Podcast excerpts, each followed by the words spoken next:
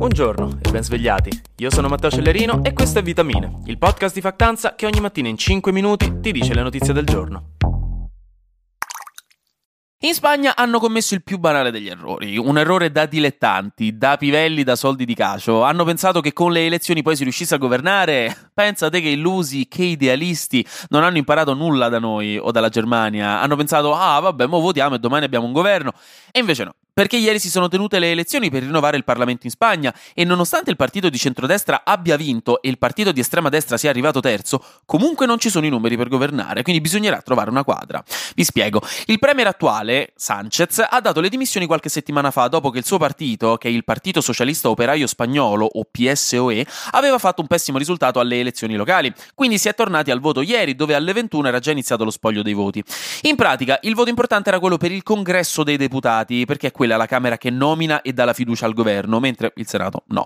E al Congresso, per avere la maggioranza, servono 176 seggi. Ok, il primo partito del paese è stato il PP, cioè il Partito Popolare di centrodestra con 136 seggi. Al secondo posto è arrivato il Partito Socialista con 122 e al terzo posto è arrivato Vox, che è il partito di estrema destra addirittura nostalgico della dittatura di Francisco Franco, che tra l'altro ha il supporto di Fratelli d'Italia e di Giorgia Meloni, sono molto vicini come partiti, che ne ha presi 33 di seggi, mentre il Sumar, che è una coalizione di partiti più a sinistra del Partito Socialista, 31.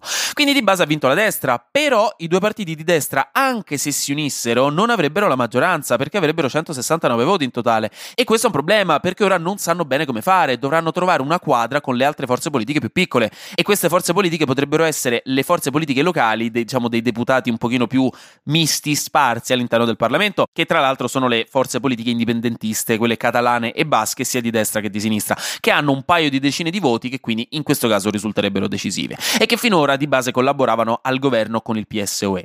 L'unica cosa che si sa ora come ora è che ai poveri spagnoli adesso spettano settimane di negoziazioni tra i vari partiti per trovare un governo. Che Dio li aiuti. Mm, Flash News. Ieri ha fatto gli anni il nonno Sergio, Sergione nazionale Sergio Mattarella, che ha compiuto 82 anni pur sentendone in corpo 40, ma dimostrandone 102 dal suo sguardo costantemente un po' scazzato, per cui lo amiamo. Su Twitter ha lasciato il messaggio più da vecchio notaio che poteva, perché ha scritto sul profilo del Quirinale: Desidero ringraziare le concittadine e i concittadini che mi hanno fatto cortesemente per venire in questa giornata gli auguri per il compleanno. Roba che se non sapessimo che ha fatto così avrei pensato che fosse stato rapito e che quello fosse un messaggio in codice di aiuto. La scorsa settimana è uscito anche in Italia il film di Barbie, che non ho ancora avuto il piacere di vedere, ma che soprattutto ha segnato il record per la sua regista Greta Gerwig come il più grande weekend di apertura al botteghino per un film diretto da una donna. Quindi complimenti a Gerwig.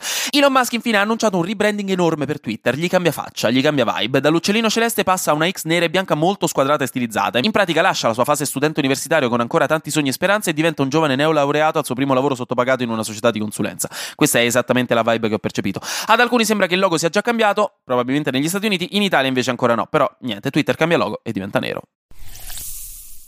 Parlando ancora di Mediterraneo, vi aggiorno giusto di due cosine. La prima è che Patrick Zaki finalmente è tornato in Italia, non subito dopo la grazia data dal presidente egiziano Al-Sisi come immaginato, ma ieri, alla fine, insomma, se l'è presa comoda.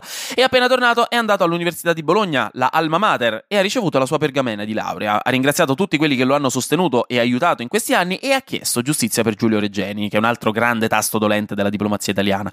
Mentre in Grecia continuano i roghi, specialmente a Rodi, dove la situazione è diventata grave, visto che gli incendi hanno circondato la zona e invaso l'isola, il che ha costretto le autorità greche a portare avanti una delle operazioni di di evacuazione più grandi della sua storia.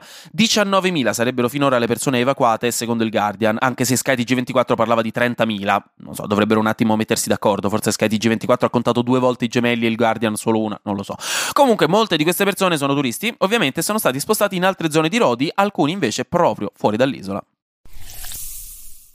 Infine, un nuovo articolo scientifico dell'Università di Washington, uscito su The Lancet, che è una delle riviste scientifiche più importanti al mondo, ci dà un boccone amaro da ingoiare questa mattina. Gli studiosi ci dicono che il diabete a livello mondiale sta salendo, sempre più persone ne soffrono, ma soprattutto ne soffriranno. Oggi mezzo miliardo di persone a livello mondiale ne soffre, ma nei prossimi 30 anni si prevede che si arriverà a un miliardo e 300 milioni. E le problematiche sono molteplici. Uno, perché sempre più giovani cominciano a sviluppare la malattia, e non solo il diabete di tipo 1, che compare spesso anche da giovani, ma anche quello di tipo 2 2, che storicamente invece è una malattia più, aperte e chiuse virgolette, da anziani.